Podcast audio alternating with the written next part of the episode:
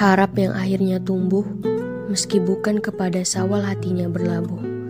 Perasaannya memang belum hilang secara utuh, tapi sececah harapan untuk tumbuh pada luka yang rapuh, lebih dulu ia gigihkan dengan semangat. Syawal, bukan satu-satunya manusia yang tersisa di muka bumi.